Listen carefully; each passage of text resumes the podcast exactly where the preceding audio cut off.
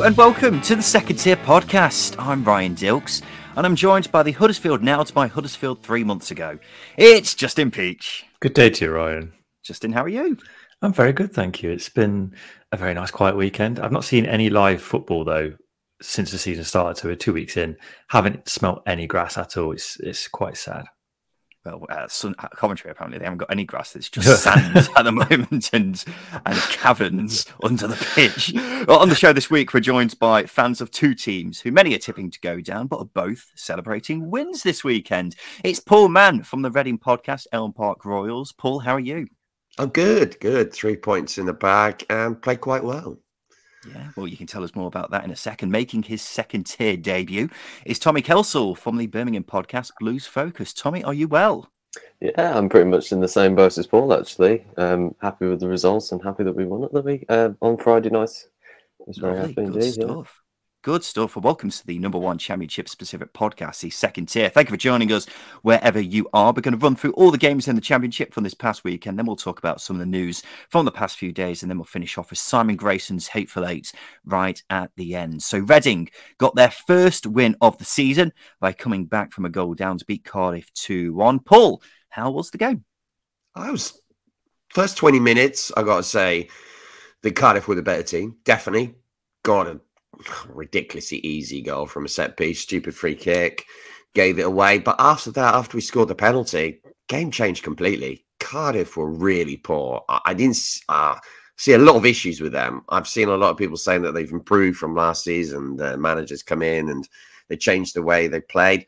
Saw exactly pretty much the same as soon as they went to uh, 1 0 and then 2 1. A lot of crosses, but absolutely no quality. But Tom Ince for us was fantastic brilliant goal. Shane Long, the return of the prodigal son, coming back, scoring on his return. Um, I felt so much pressure when he went up to take that penalty because I was thinking if he misses this, this is such a bad place to be, but he didn't. So yeah, really happy with the game and considering all the players you've got out injured, decent start to the season.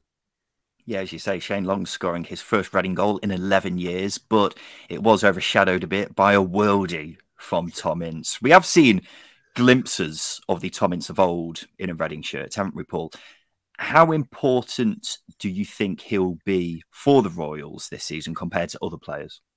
Oh, I think he's going to be a huge player for us if he can stay fit, especially as John Swift has left. He's that player that might be able to make a difference in games and score a goal when you don't expect it.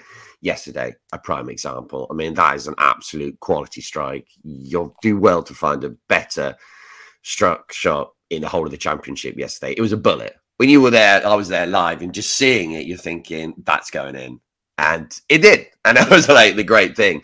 You get that one moment in football. So yeah, I, I think the quality showed and the impact he can have on the team could be huge. I just hope he stays fit because we are an absolute car crash for injuries. Uh, we just yeah. seem to love them. Well, he's not going to get dropped anytime soon, is he? Um, quite the turnaround for Cardiff, isn't it, Justin? In going from beating the favourites for promotion on the opening day to losing to one of the favourites for relegation. Yeah, it's, it's, interesting. I thought I just thought they came up against a different kind of opposition where Reading were happy to sacrifice the ball. They put a lot of onus on Cardiff and how they how effective they are in possession. Um, but unfortunately, it just didn't work out. As Paul mentioned, they just resorted to just putting the ball in the box after going behind or uh, uh, running equalised as well. Um, I will say that uh, both, well, Ryan Wintle, Cedric Kipre, and, uh, and, Collins at left back were all very effective for Cardiff and probably one of the the, the better things to come out of that game. But yeah, it was much the same of last season for Cardiff. And it's worth pointing out that Cardiff haven't improved; they just changed the style of play. It's a point where they've they've got to be improving. They've got to be getting results, and that's that's going to be a difficult thing for Morison as he faces different tests as the season goes on. Well, as I say, Paul, Reading are one of the favourites for relegation with the bookies before the season started. How do you rate your chances of staying up?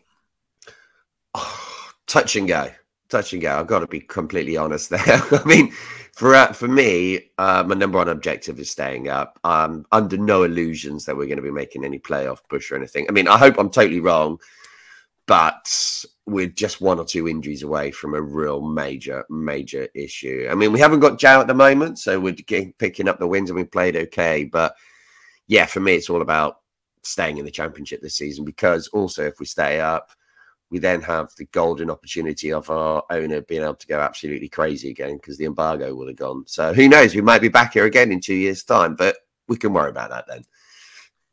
Let's go to Birmingham. They got their first win of the season at home to Huddersfield, winning 2 1. What a performance this was from Blues, Tommy. Absolutely. I'm very happy that we um, we played in such a great way and was quite surprised really because of the um, I don't know, perhaps lack of first team players that we seem to have. Uh, we've sold a lot of the main players in the transfer window.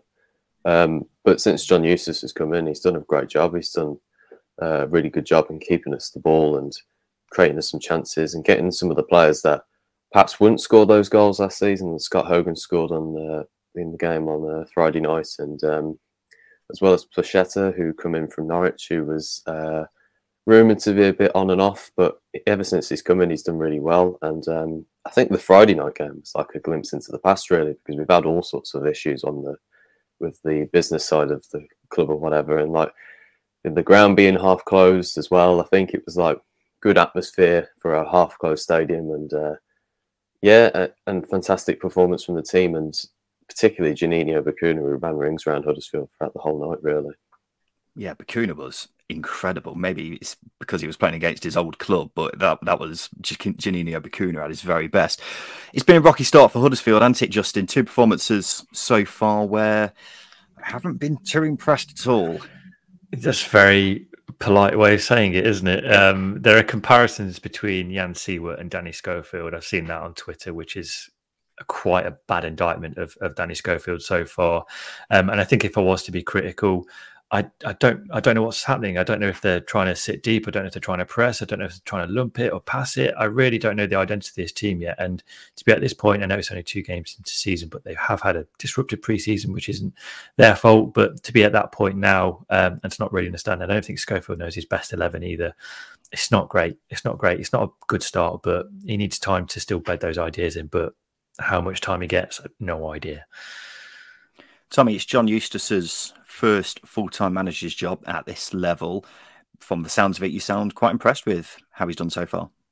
Yeah, I don't know too much about him actually. I knew that he was assistant with Mark Warburton last season at uh, QPR, um, but I, I, didn't know much about his coaching record or whatever. But I know that um, from a couple of the interviews I've been watching on the uh, YouTube channel, Blues YouTube channel, um, the, the, the players just seem a bit more respectable for him over Bowyer. It seems.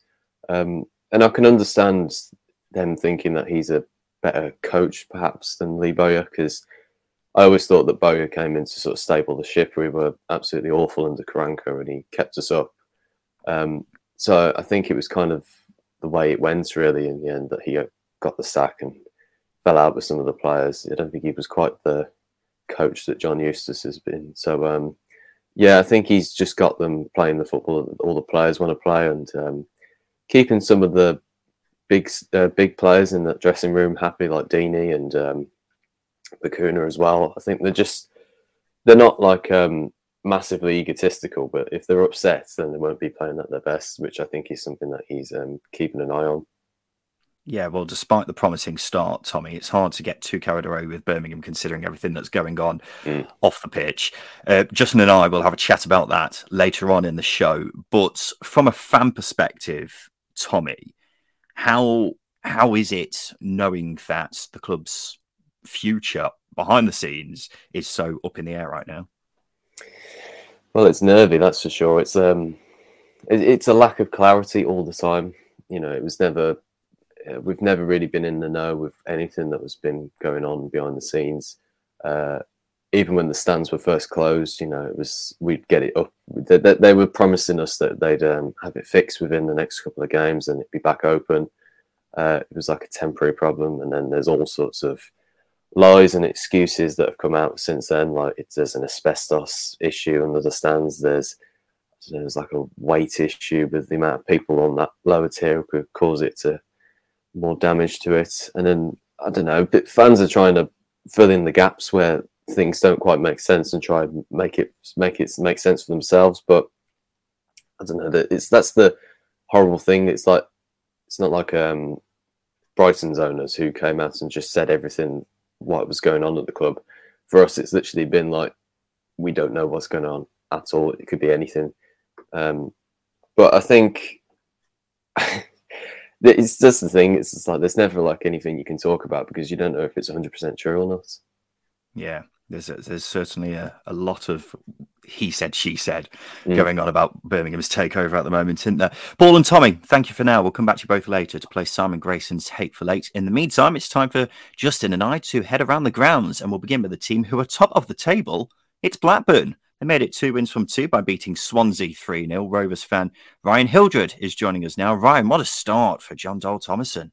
Yeah, it's been a fantastic start for us, hasn't it? And um, I think when Tony Mowbray left, we were just hoping for that breath of fresh air, a new manager, new ideas, and all of that. And certainly, Jon Dahl Tomasson has brought that um, just with his energy, his enthusiasm, the way that he talks about the game. And you know, we have got a really small squad, so it's it's vital that tactically and and the things that we're doing uh, on the pitch are, are really executed well. And and that's what it was yesterday, like the first game of the season against QPR. Uh, worked really hard um, off the ball. Obviously, Swansea had a lot of possession, but we did well to frustrate them. Um, Swansea haven't made many chances in the first half, in particular. And when Rovers have had their chances, with broke really well. Um, Ryan Hedges again, absolutely fantastic in that kind of number ten position, and you know bodies breaking forward to to go and punish Swansea when we did get our chances. So thoroughly enjoyable away day um, and a brilliant, brilliant start to the season. Yeah. Yeah, has there been a noticeable difference in the style of play under Dahl Tomasson?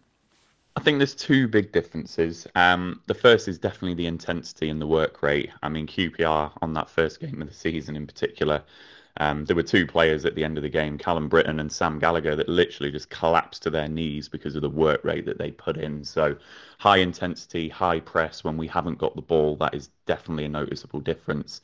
And then the other thing is a really fluid forward four. So, we play the two wide strikers still, uh, and then someone in a false nine and a number 10 position, but they're not fixed into those positions. So they're all, always rotating, they're always moving, they're always causing different problems. And yeah, you're likely to see Brereton Diaz hang out to the left, and you're likely to see Ryan Hedges in a number 10. But certainly that fluidity in those forward four positions is really crucial. And then the midfield is obviously anchored by John Buckley and Lewis Travis, who just complement each other really well in there. And, and obviously Lewis Travis breaking forward and getting a couple of goals um, in the first two games. So yeah, the system looks really nice, but yeah, it's just the squad depth that's still the little niggle in the back of my mind. So, what are your expectations for Rovers this season? I'm guessing there isn't too much expectation from the general fan base, but what are you thinking? gut feel and expectation kind of the same. Um, you know, a season of transition. Um, Tony Mowbray was a big character for the club, um, and obviously five years at a club is a long time. So we accepted it was going to be a season of transition. Lost three big players, in particular Darragh Lenihan and Joe Rothwell. You know, big players to replace. And yeah, we've obviously made a couple of great signings that have come right into the side and done well in Szmodics and and Callum Brittain. But we probably need two or three more bodies. Um, certainly in the centre of defence. You know, Daniel Ayala again has started the season really well, but we know we're not going to get the full season out of him. So we need a couple of centre backs, I would say. Um, if we make those signings and if we possibly keep Bre- uh, Brereton Diaz or if we replace him well, you know, anywhere from that kind of 10th to 16th position is, is where I'm thinking. So if you want the optimistic version, maybe top half finish is what we could go for without really pushing playoffs. Um, if not, you know, just kind of hanging in that mid table without really ever being in danger of relegation or anything like that. Cheers, Ryan. Justin, at the start of the season, if you ask people who would be top of the championship and top goal scorer after two games, I'm not sure many people would have said Blackburn and Lewis Travis, but here we are. What a start for Rovers. Yeah, it's been brilliant, hasn't it? I think, yeah, as you say, I don't think many would have expected um, a start as clinical as this, shall we say. I think the only criticism you could have of, of the start under Thompson so far is probably not creating too many chances, but it's still very early days, isn't it? But they are they are solid. They are keeping clean sheets. They are keeping opposition out, as we as we saw um, this week with Swansea. A very good Swansea side as well. I know Kaminski was was fairly busy, but um, the way the way Blackburn sort of got back into their shape and were able to counter attack and exploit Swansea's high line um, and, and, commitment to play um, yeah, very high up the pitch. I thought it was very effective and really, really, um, yeah, a good a good watch. And as you say, they, they bode their time, got their goals, and got three points, a 3 0 win away from home. What, what more can you ask for? Yeah, going back to what you were saying, people may hear the 3 0 scoreline and think it was a dominant performance, but it wasn't really. They had five shots and scored from three of them. Um, but Ben Brereton Diaz got one of those goals very nicely taken, very much like the Diaz we all know and love. So that's a promising sign at the very least. The thing that's really impressed me about them is how defensively sound they've been. They haven't conceded a goal yet. Some people may say, so what? It's only two games. But it's the context around that out of all the teams who have played two games, they've got the lowest expected goals against them and have faced the second fewest shots. And you've got to keep in mind they've lost their best defender in the summer in Darragh Lenihan. Ryan Nyambe's gone as well.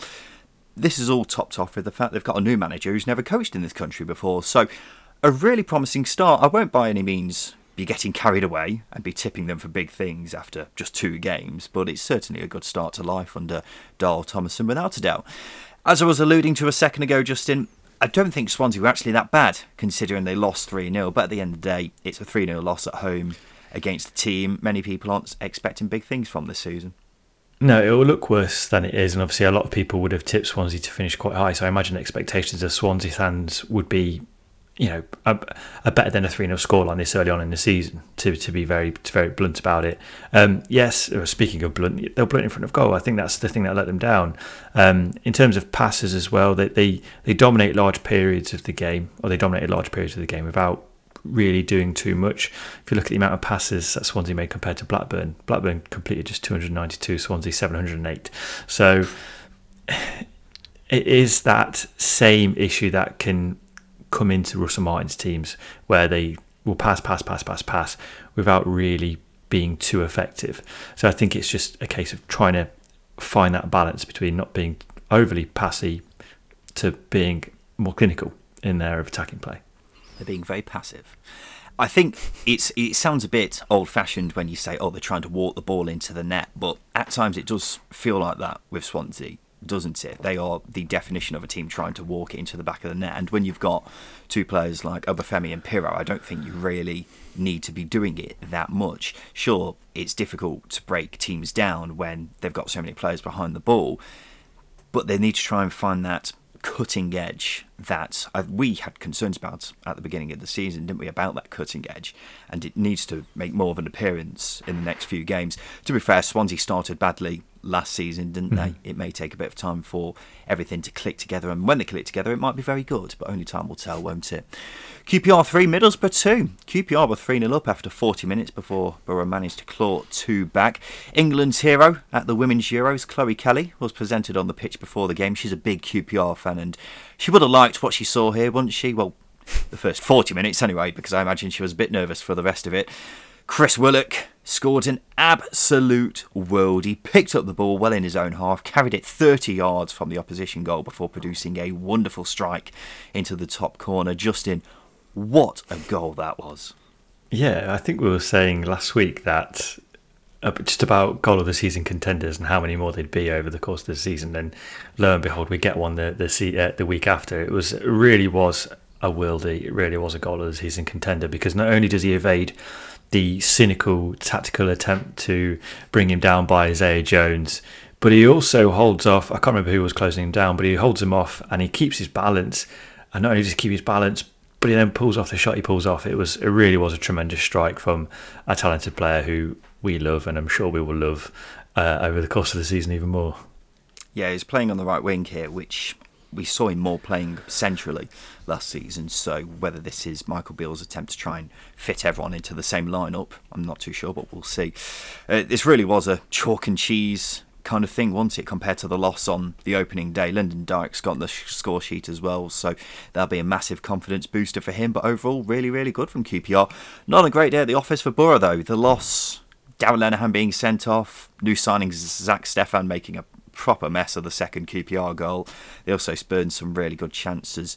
Not great, Justin, was it? No, it wasn't. It was um, it was one of those games where I wouldn't say they imploded, but it, it was it was on along along the same lines, wasn't it? Where the goals they conceded were very much incredibly avoidable. You you talk about Steffen um, being at fault for one of the goals. Obviously, flapped at one of them, and then I think it was it might might have been the second one actually, where the ball just dribble, dribbles into net. Really weak header.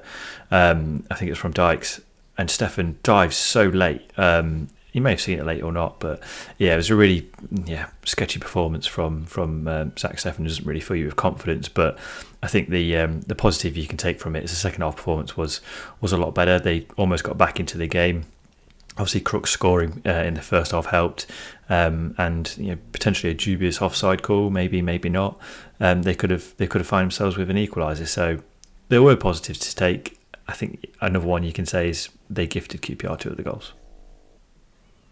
Yeah, it's um, we have got to remember this isn't Boro at their at their finest, is it? They're not the finished article yet. We can expect to see a stronger Boro time in a month's time because Chris Wilder will be certainly hoping that their starting eleven looks very different in a month's time. Paddy McNair is coming back from injury; he shouldn't be too far away from the team now. I think he came off the bench actually in this game.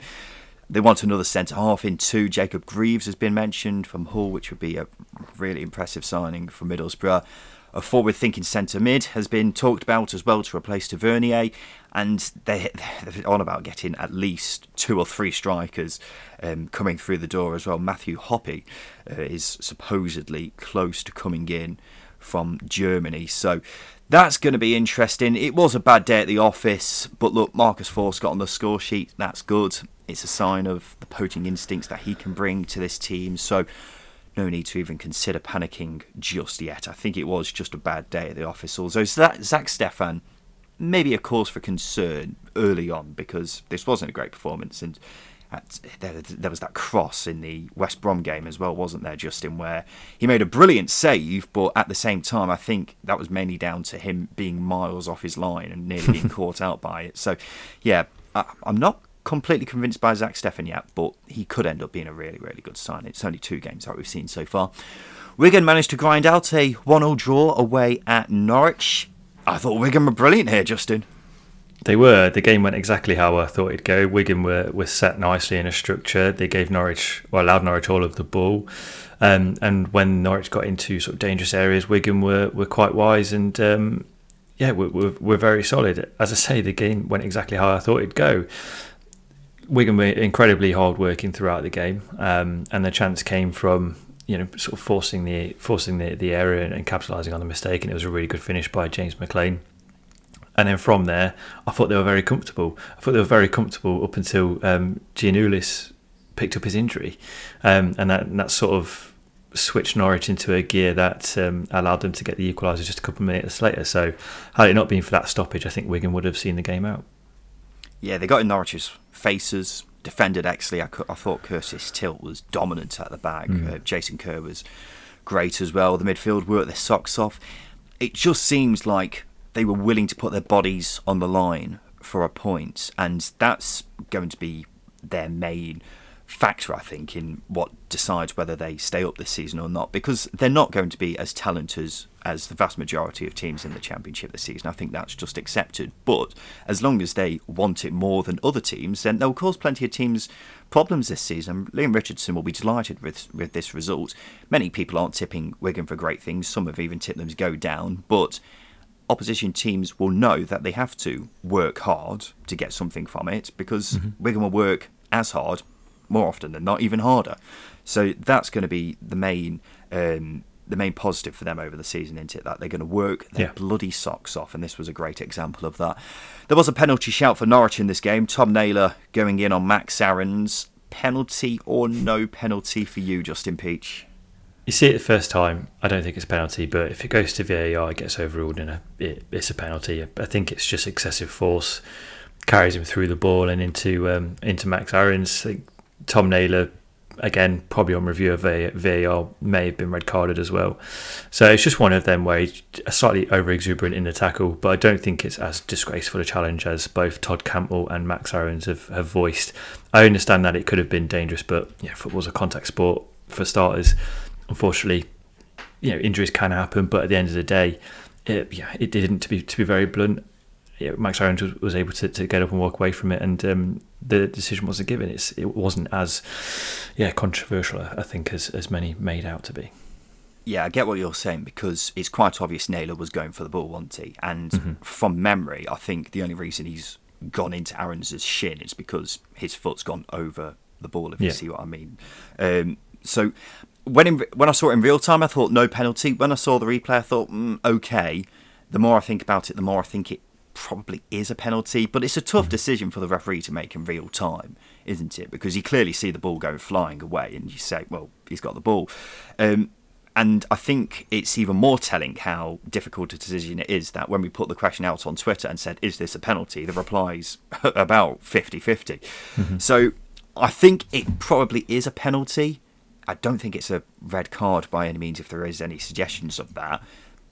But it's not the most outrageous decision we'll see this season no. by any means. So, yeah, I, I'm not really too fussed either way. Whatever the case, Norwich still waiting for a win to be fair, they were better than they were against Cardiff a week ago. Marcelo, Marcelo, why do I struggle with this guy's name so much? Marcelino Nunez made his debut. He had some promising moments. He loves having a shot at goal, I can tell you that for sure. And thoroughly enjoyed Max Aaron scoring, running off to the away supporters and very visibly shouting at them, fuck off. Um, whatever the case, Justin, this is undeniably a game Norwich should be winning, shouldn't they? And if they're going to get promoted, then when you're playing a team who have just been promoted from League One, then you'd want to be getting three points from that game, shouldn't you? Yeah, absolutely. You look at the quality of the squads and the budgets. Yes, Norwich should be winning, but as as you mentioned with Wigan, hard work goes a long way into getting results in this league. Um, and not to discredit any of the hard work Norwich put in, but they had a lot of the ball and they struggled to turn that into possession. Um, Norwich were very effective under Daniel Farke in, in being a counter pressing team, turning possession over, getting Buendia on the ball as quickly as possible, and playing Pukki in behind. That was effective for two two seasons in the in the championship. Now it's more of a possession based team they might struggle a little bit to adapt to that um, that style of play. Because yeah, Norwich may have had a lot of the ball under Farke, but it was a quick tempo. It was very pedestrian at times um, against Wigan. They were very slow in possession. They got into really good territories, but they just didn't create high enough quality chances. And unfortunately, that might hinder them going forwards. They need. They, I still think they need to sign a creative player um, because they are lacking that link up between the final third and the middle third. Well, you mentioned them having more of the ball. They were so sloppy in, in possession, weren't they? And that's yeah. ultimately where the Wigan goal came from. And after that, when Norwich scored, aside from that goal, they didn't really create anything in, in the way of serious chances, did they, from memory? So that's worrying. Yeah. Of course, Wigan defended brilliantly, but when you've got so many quality players like Norwich do, I think they should be at least if they went in there and mm-hmm. created some great chances, but they just couldn't put it in the back of the net, I'd kind of understand it. But that wasn't really the case, was it? Maybe Gabriel Sara, when he is fully, you know, in the first team, that may change, but we'll have to wait and see, won't we? Justin, let's have a quick break. After that, we'll talk about Sunderland's win at Bristol City and Sheffield United beating Millwall.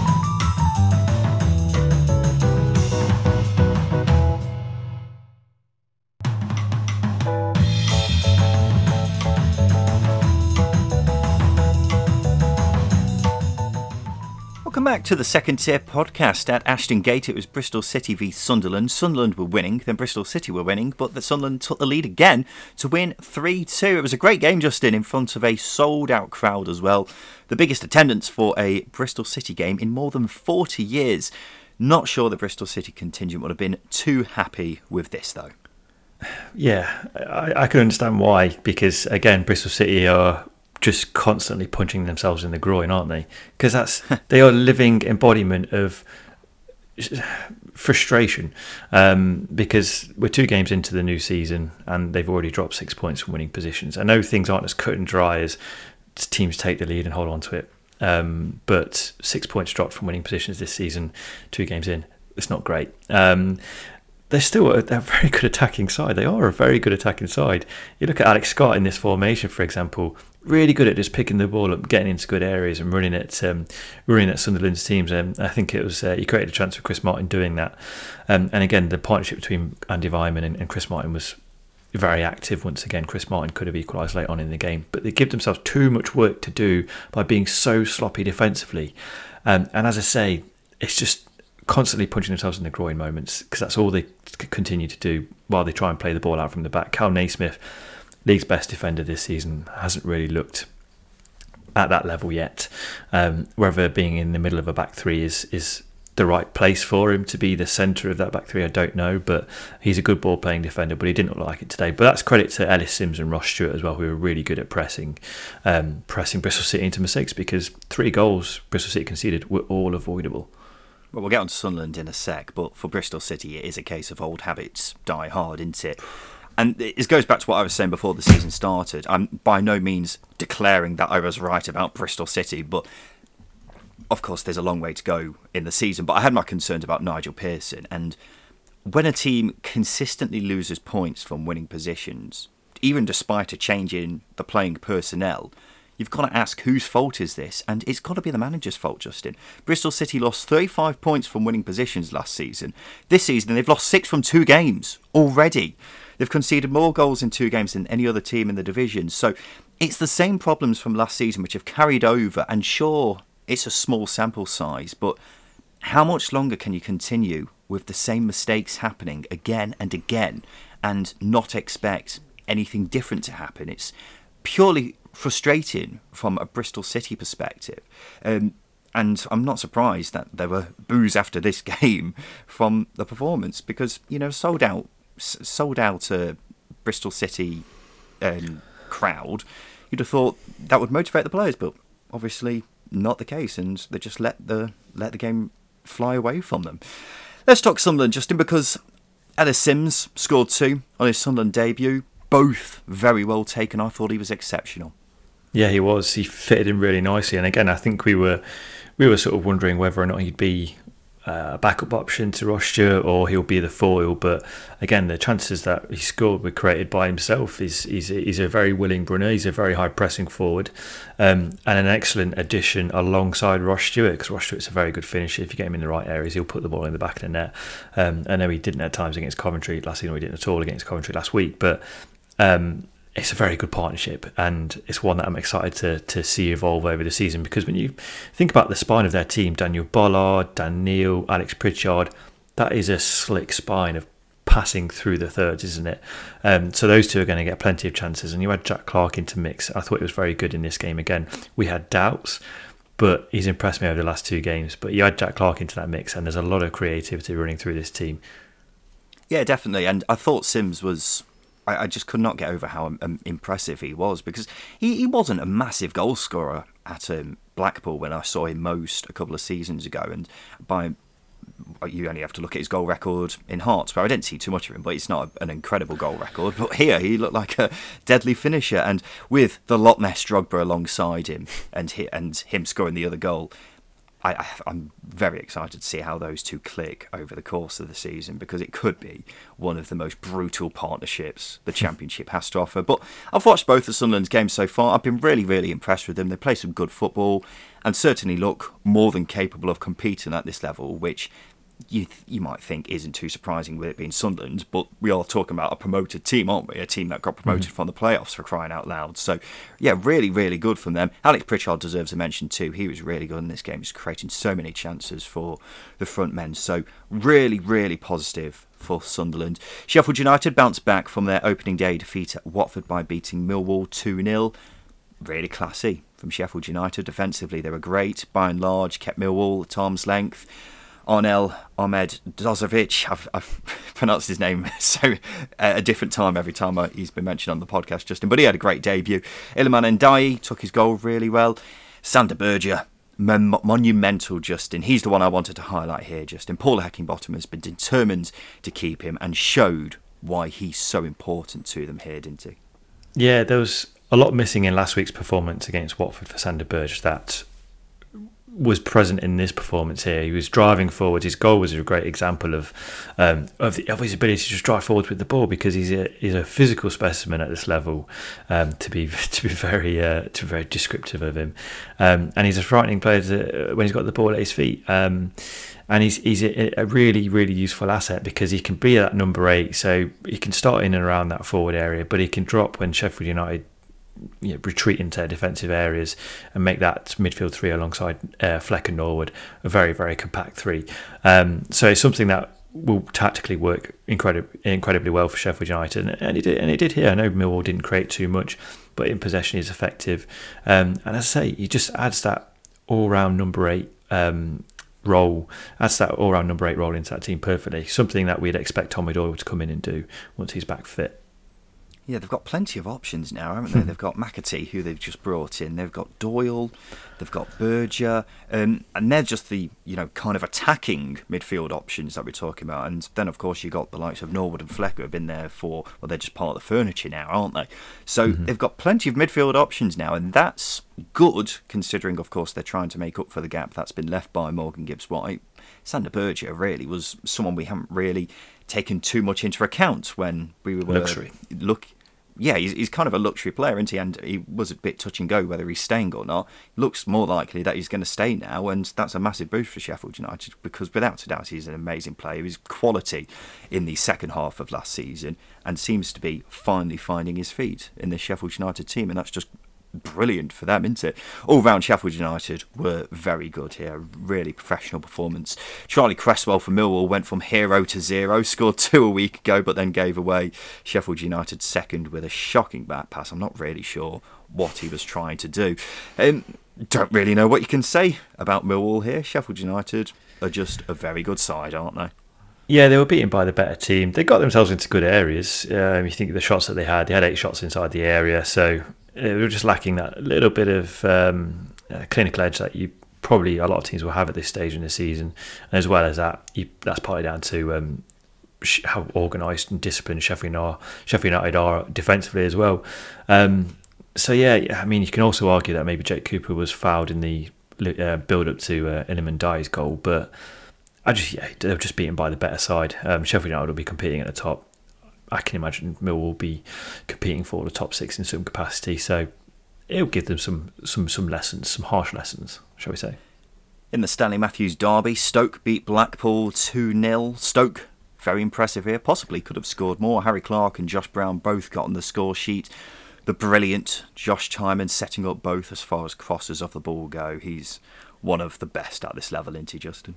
Yeah, he is. He was probably underrated a fair bit last season. That's partly down to how inconsistent Stoke were, but he was a standout performer.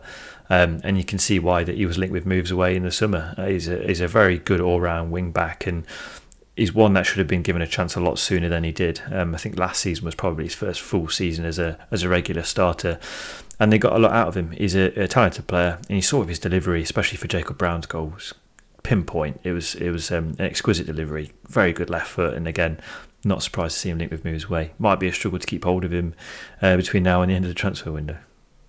Yeah, I quite like this Stoke team now. You look at the 11 on paper that played against Blackpool, it's very functional, knits together nicely. Do you want me to tell you a secret, Justin? Hmm. You know, I like secrets. Go on then.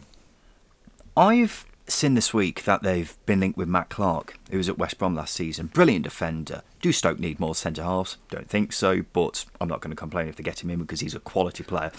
And I look at this squad that Stoke have, plus Matt Clarke, plus Harry Souttar and Nick Powell when they're back from injury. It's very good. I'm low key quite excited about Stoke.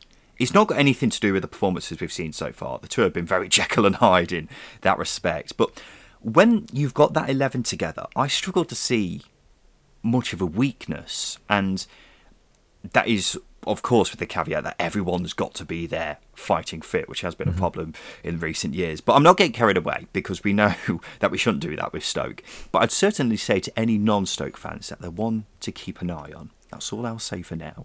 Um, Blackpool were unlucky that Jerry Yates isn't about two inches taller. He had the best chance when a cross was fired in. That he just couldn't get his head on that. Um, they played all right though. They had the moments, didn't they? It was just not one of their days, really, was it? Um, sexy Burnley v Luton ended in a one-all draw. Burnley dominated most of the game, but didn't really create many significant chances. And being honest, I thought Luton were fully deserving of a point. Yeah, absolutely. This was um, this was exactly the type of test Vincent Kompany probably needed quite early on um, because I thought Luton were terrific defensively. You talk about possession. Burnley had seventy percent possession. The game finished one-one, which goes to show um, that you need to be more effective with the ball. And I think for large parts of the game, Luton didn't get them, didn't let them get anywhere near the box. I think other than half chances, and there's a couple of half chances towards the end of the game. Ashley Barnes had one Burnley didn't create too, anything too clear cut. Their goal came from a very, very good first time hit from Josh Brownhill on the edge of the area. Um, and as I say, it would be a very, very good lesson in in trying to I'm trying to trying to think of a way to phrase it, trying to push through against these really stubborn sides, um, because I still think this Burnley side isn't anywhere near how it how good it could be. And as you say, we saw a very good possession based team against quite a passive team in Huddersfield last week. Same thing here against Luton, but Luton are in a much better position than Huddersfield, so they put up much more of a sterner test. So, yeah, plenty of lessons there for Vincent Kompany in this game. Yeah, I 100% get what you get what you're saying. That Huddersfield game on the opening day isn't really going to tell us much about Burnley, is it? Because Huddersfield, judging from their first two games, have been pretty shit.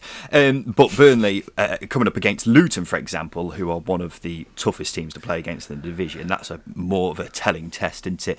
Justin, you've currently got one egg in the Burnley going up basket. Do you wish to put any more in, and possibly even take that egg out? Like I said, this was a good test for Vincent Kompany. So depending on what happens next, um, and depending on who, obviously who they're playing in the next few games, and they come up against teams like this who will sit back and sit deep and make it very difficult. If Burnley can get results against those teams, I'll put my eggs in the uh, the basket. Yeah, I won't throw them in. As I say, just placing them in, just nice and carefully, just placing them in because I'm not going to get too carried away with this Burnley team yet because Vincent Kompany needs more tests. Interesting. Just noting that down. One egg in the basket. Fine. Mid-table Preston nil, Hull nil. Preston really should have won this, dominated the game, 20 shots to Hull 6. So it wasn't a boring nil-nil by any means, but it means Preston are yet to see a goal this season in either of their two games. Now, this Sunday afternoon, it was meant to be Coventry v Rotherham, but that game has been called off because of the quality of the pitch. It's been deemed unsafe and unplayable. It's been it's because the Coventry Building Society Arena has been used for rugby sevens matches at the Commonwealth Games as well as music concerts over the summer. But, Justin, this must be the first time this has ever happened where a club's first championship home game has been called off because of the state of the pitch. That's when your pitch is meant to be at its best. Yeah, it's infuriating, and I really do feel for the Coventry City fans who should be flooding in, um, flooding in to, to, to watch their team play the first home game of the season. Um, it's really disappointing. I think my disappointments lie mainly with the Coventry hierarchy. Could they have requested um, their first few games to be played away from home? They did it back in 2005, 2006 when the Ricoh Arena, as it was then, first opened. So maybe they could have put a request in to help ease the uh, the burden on the pitch. Um, but yeah, just just feel for Coventry fans. It's it's a massive disappointment at this stage in the season. Rotherham as well. I imagine they're going to get some sort of flashbacks to their postponement season couple of seasons ago when they were last in the championship as well. So it's not ideal for either team. It's really, really frustrating. It's embarrassing from a Coventry perspective, isn't it? The club chief exec even admitted it was to local radio. But the thing is, it's not their fault because no. they don't own the stadium. So it's up to Wasps, the rugby club, to make sure it's up to scratch. And that's clearly not the case. The pictures, but the pictures of the pitch are proof enough, aren't they? But by all accounts, it's full of divots and craters and also just covered in sand. It looks like it's basically a beach at the moment with bits of grass popping out the sides of it. It's really poor from Wasps. Coventry are basically tenants of the stadium and Wasps are the landlord. If this was your everyday situation where you're renting a flat, for example, and there's a big hole in the floor where the bath used to be, or one of your walls is dripping a suspicious red liquid, your landlord would have to sort it out, otherwise they'd be in trouble, wouldn't they? So Wasps need to pull the finger out because otherwise it could very well start impacting results for Coventry, and that's just not acceptable when Coventry, I'm thinking right in saying, are paying for the privilege of playing at the Coventry Building Society Arena. So yeah, mm. really, really poor from Wasps. It's not not ideal at all. Um, a spokesperson for the arena, which is owned by Wasps, said it was unfortunate it had not been possible to prepare the pitch in time for the game. In a statement, they said Coventry were understandably keen to play at home despite the extremely short turnaround following the Commonwealth Games in Birmingham 2022, agreed to accommodate the, request despite having an exclusive tenancy agreement until 14th of August.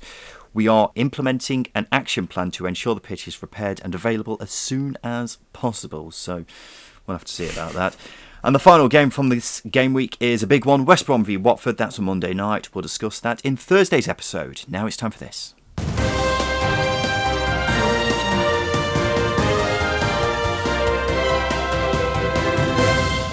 Yes, it's time for the news. Let's begin with some transfers. Justin Maxwel Cornet has left Burnley. He's been sold to West Ham for just over 17 million. I thought for a brief moment he might actually stay, but similar to Dwight McNeil last week, it's not a huge surprise, is it? No, quite disappointing. It would have been quite fun to see him in the Championship because he impressed me um, in the clips that I saw of him in the Premier League last season. Um, and yeah, it's not a surprise. gives gives Burnley a bit more bit more uh, cash to go and find some creative players because from a, a perspective you know, playing out wide, they don't have many options. They've got Gudmundsson, who's um, who's been injured for a while. Um, I know Scott Twine can play out there. Um, so yeah, they're just lacking options. They need to they need to increase them. I think the thing that disappointed me most about his transfer is um, they didn't West Ham didn't recreate his um, his badge pointing for his uh, announcement picture. That was that was uh, a sad sad moment. Very sad. Incredibly sad. Burnley have signed winger Manuel Benson from Royal Antwerp on a four year deal, so kind of a like for like replacement, I suppose. Mm-hmm. Sheffield United have loaned in midfielder James McAtee from Man City. The 19 year old is very highly rated at the Etihad and made six appearances for the first team last season, including some in the league. He's also the brother of John McAtee, who's just joined Luton Town. Um, seems an exciting move, Justin. Yeah, absolutely. He's very highly rated. There are a lot of teams linked with him to bring him in on loan. He's one of those players that is fairly highly regarded by Pep Guardiola, which is always a positive. And as you say, yeah, it adds that creative element into that Sheffield United forward line, which is looking frighteningly good at the moment. I'm really interested and intrigued to, to see it evolve throughout the season and how Heckingbottom gets the most out of them because he's got a lot of options now and these loan signings are never cheap either. Uh, so it'll be interesting, as I say, to see how he shoehorns these players into the team. Well, McAtee and Doyle in midfield, they could be remarkable together, couldn't they? And this may be a moment at the end of the season where we look back and say how good a signing that was. Yeah. On the other hand, he might not be as effective as we think. Only time will tell, but when you're as highly rated as he is at Man City, I mean, any any teenager who's playing minutes in the Man City first team in the league is got to be a bloody good player, hasn't he? So Sheffield United are about to find out how bloody good a player he is. Norwich have signed Aaron Ramsey. No, not that one. He joins on loan from Villa. The 19-year-old midfielder is the brother of Jacob Ramsey. 15 games for Cheltenham last season. Dean Smith knows him well, so must see something in him. Yeah, obscene amount of siblings being signed this transfer window and children of other footballers as well. This is very much a family affair transfer window this summer, which mm. is quite quite interesting. But yeah, as you say, Dean Smith sees something in him. Um, it'll be interesting to see how he develops. Can he fill that creative hole that Norwich need? Who knows? But yeah, you can't really judge a young player. Same with McAtee as well until they start playing games. Cardiff continue their summer transfer spree. They've got in Kion Etete from Spurs on a permanent deal. Six foot four striker, scored nine goals last season on loan at Northampton and Cheltenham. Cardiff needed a striker, didn't they? And he seems to be the answer. Yeah, I like Etete. Again, one of those players I sign on my FM saves very often, and it's always a good indication. Um, but yeah, he's, he's got the physical attributes to to compete at this level. Obviously, if you're scoring goals as a youngster in leagues one and two, or League Two in this case, um, you are going to be able to adapt. It's just whether or not he can be consistent enough. Um, and I think they've given him the number nine shirt, haven't they? Which is a, quite a big, uh, quite a big tell as to him being a first team player this season. But I like the signing. Tottenham have put in a buyback clause as well, which shows that they they rate him quite highly. So if he performs well, Cardiff will certainly get a wedge of money, which is a good place to be. Well, Steve Morison has said he sees him as a prospect for the future. He's got all the attributes to be a top striker. So, how effective he'll be, not too sure this season, and maybe one where we look at it in a few years' time and go, that was a good move, but I don't think the expectations for him should be too high for this season just yet. Blackpool have brought in 18 year old midfielder Charlie Patino on loan from Arsenal. Have you heard the chants for him already, Justin? I've heard a bit of it. I, I know watched the whole thing, but it's uh, I saw the words as well.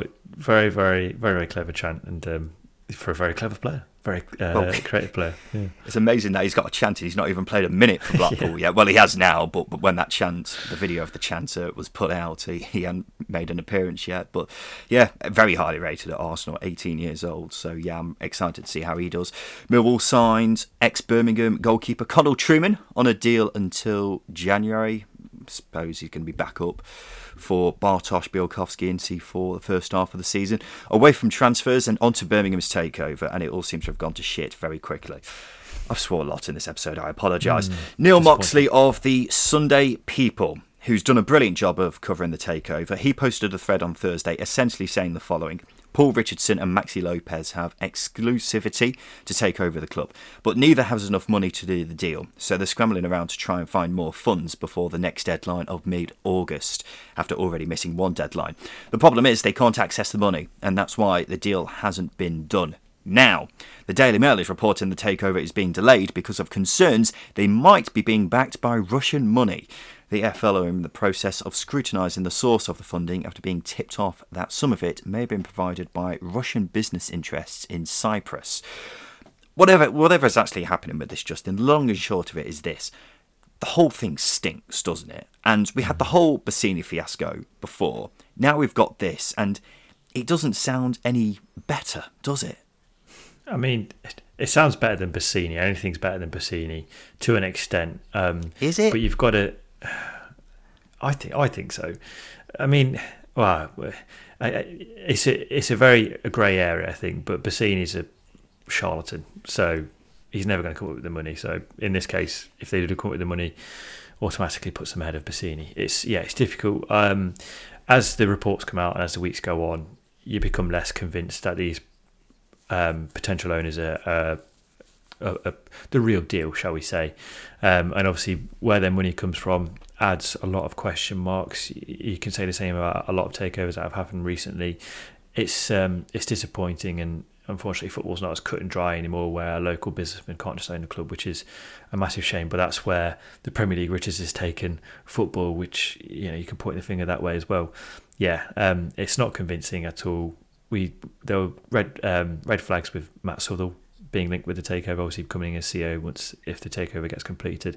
More red flags are coming out as the weeks go on. Yeah, I don't think Birmingham fans should want this to go through.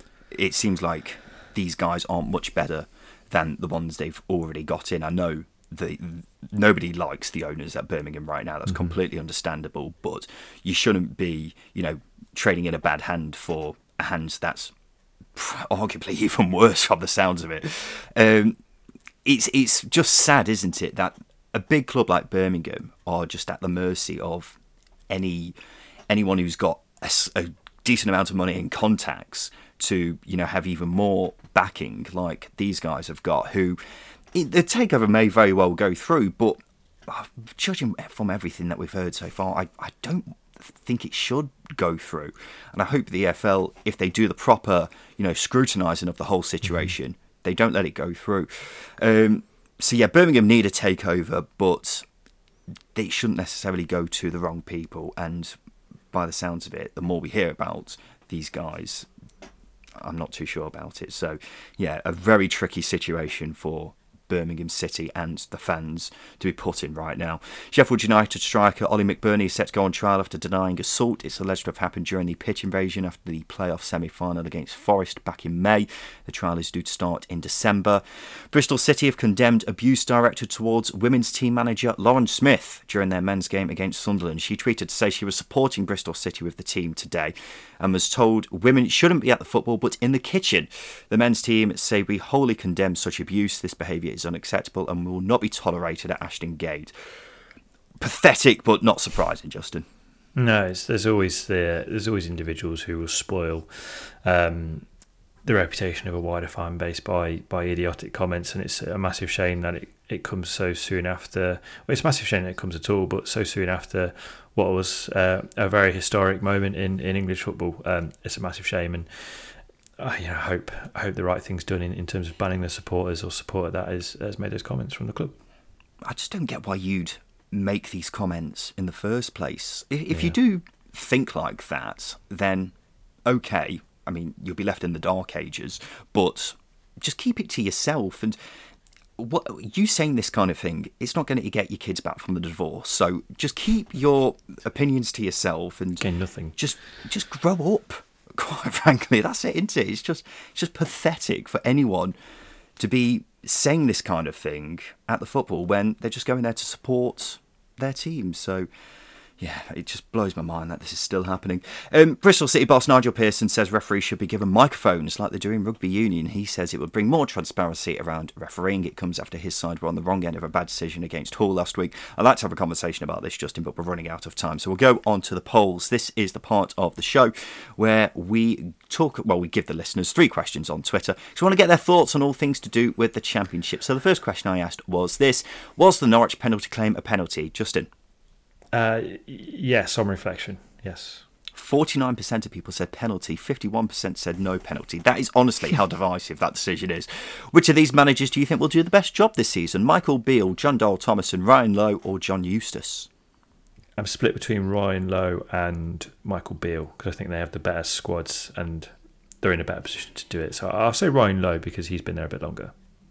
41% of people said Jon Dahl Tomasson, 23% said Ryan Lowe, 22% said Michael Beale, 14% said John Eustace. I suppose John Eustace has got, you know, it depends what you count as a good job. Different expectations. Um, mm. Yeah, different expectations compared to the other three. And finally, cats or dogs?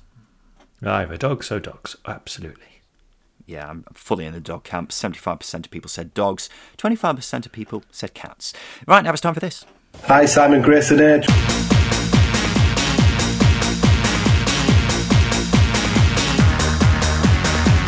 Yes, it's time for Simon Grayson's Hateful Eight. Welcome back to the show, Paul Mann from Elm Park Royals and Tommy Kelsall from Blues Focus.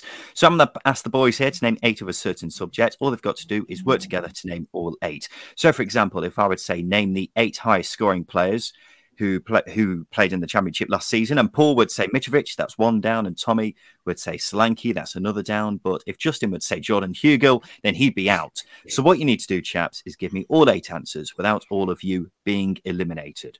So last week we did the eight smallest stadiums in the championship. This week I want you to name the eight biggest stadiums in the championship based on capacity. I don't need you to name the stadium um, you can just say the club if you really can't remember what it's called. And just to remove any doubt, we're going to ignore any overdue work that's being done at grounds, which should give you a little hint about one stadium in particular. So, with that being said, Tommy, do you want to name a one of the eight biggest stadiums in the championship? Uh, the Stadium of Light. Would that be one? that is. That's not the one I was expecting you to say, but there you go. Uh, the Stadium of Light, Sunderland, 49,000, the biggest in the championship. So that's one down. You've got seven to go. Paul, you can go next. Uh, Sheffield United. Yes, Bramall Lane, a tad more than 32,000. That is the fourth biggest stadium in the championship. Justin? You've got the Riverside. Yep, absolutely. That is the second biggest stadium in biggest stadium in the championship, just under 35,000 at the home of Middlesbrough. Uh, Tommy, your go. Um, I'll go Cardiff's ground. Cardiff's ground is correct. Just over 33,000, the third biggest stadium in the championship. So, so far, gentlemen, you've got the four biggest stadiums. Now it's on to the next four. Paul, your go. Coventry. Yep, the Coventry Building Society Arena, slightly more than 32,000. Justin, your go. Three yeah, remaining. that's the one I was. That's the one I was going to go for. Um, uh, Swansea's like twenty thousand. I don't think that's up there. I can't think of any teams now in the league. Oh Good God, mine's gone blank. Yeah, absolutely, Tim Pot, isn't it? Um, I'll go with the Madejski. Twenty-five. No, no the Madejski is not on there. What I usually do when I make this is make a list of the teams who are just missing out, but the Madejski is not even on that list. So oh, wow. that's how far off they are. Um, so Justin is out. That means it's down to Tommy and Paul. Tommy, your go. Uh, would Ewood Park be on there? It absolutely would. Blackburn's home has a bit more than 31,000. So you're absolutely correct. Paul, two remaining. Um. I don't think it's on there, but I'll go Carrow Road. Carrow Road is 500 seats too small for this list. So you've just missed out. That means it's down to Tommy with two remaining. I thought I gave a massive hint at the start that one of them was having work done. Yeah. well, um, well, I'll go for us, Blues. We've, have we got 30,000, is it? Yes, just over 30,000. So that is correct. That means, Tommy, there's one remaining Can you name the last of the eight biggest stadiums in the championship? Uh, trying to go through all the ga- of all the grounds I went to last season. Would the would Wigan's ground be on there? The DW Stadium is 2,000 seats off from Oh. being on this list. So you've just missed out, unfortunately. The stadium you were looking for was the Bet365 Mm. Stadium, which is just shy of 28,000. So unlucky, gents. It was close, but no cigar, unfortunately. Paul, you, you're a bit of a veteran at this now. How How's your record at the Simon Grayson Tape Play? Dreadful. Absolutely dreadful. That's an embarrassment. Weekend is ruined. That's it. It's all over. it's just standard procedure into it, the second tier. Um, well, there you go. This has been the second tier podcast, ladies and gentlemen. Thank you to our guests on the show this week. Paul Mann from the Reading podcast, Elm Park Royals. Thank you for your time today. Cheers. Been a pleasure, lads. And a solid debut by Tommy Kelsall from the Birmingham podcast, Blues Focus. Tommy, thank you for your time today. Thank you very much, guys. Appreciate coming on. This has been the second tier podcast. We'll be back again on Thursday to talk about Watford v West Brom, as well as looking ahead to some of the big games in the championship next weekend. But this has been the second tier podcast. I've been Ryan Dilks. I've been Justin Peach. and thank you for listening.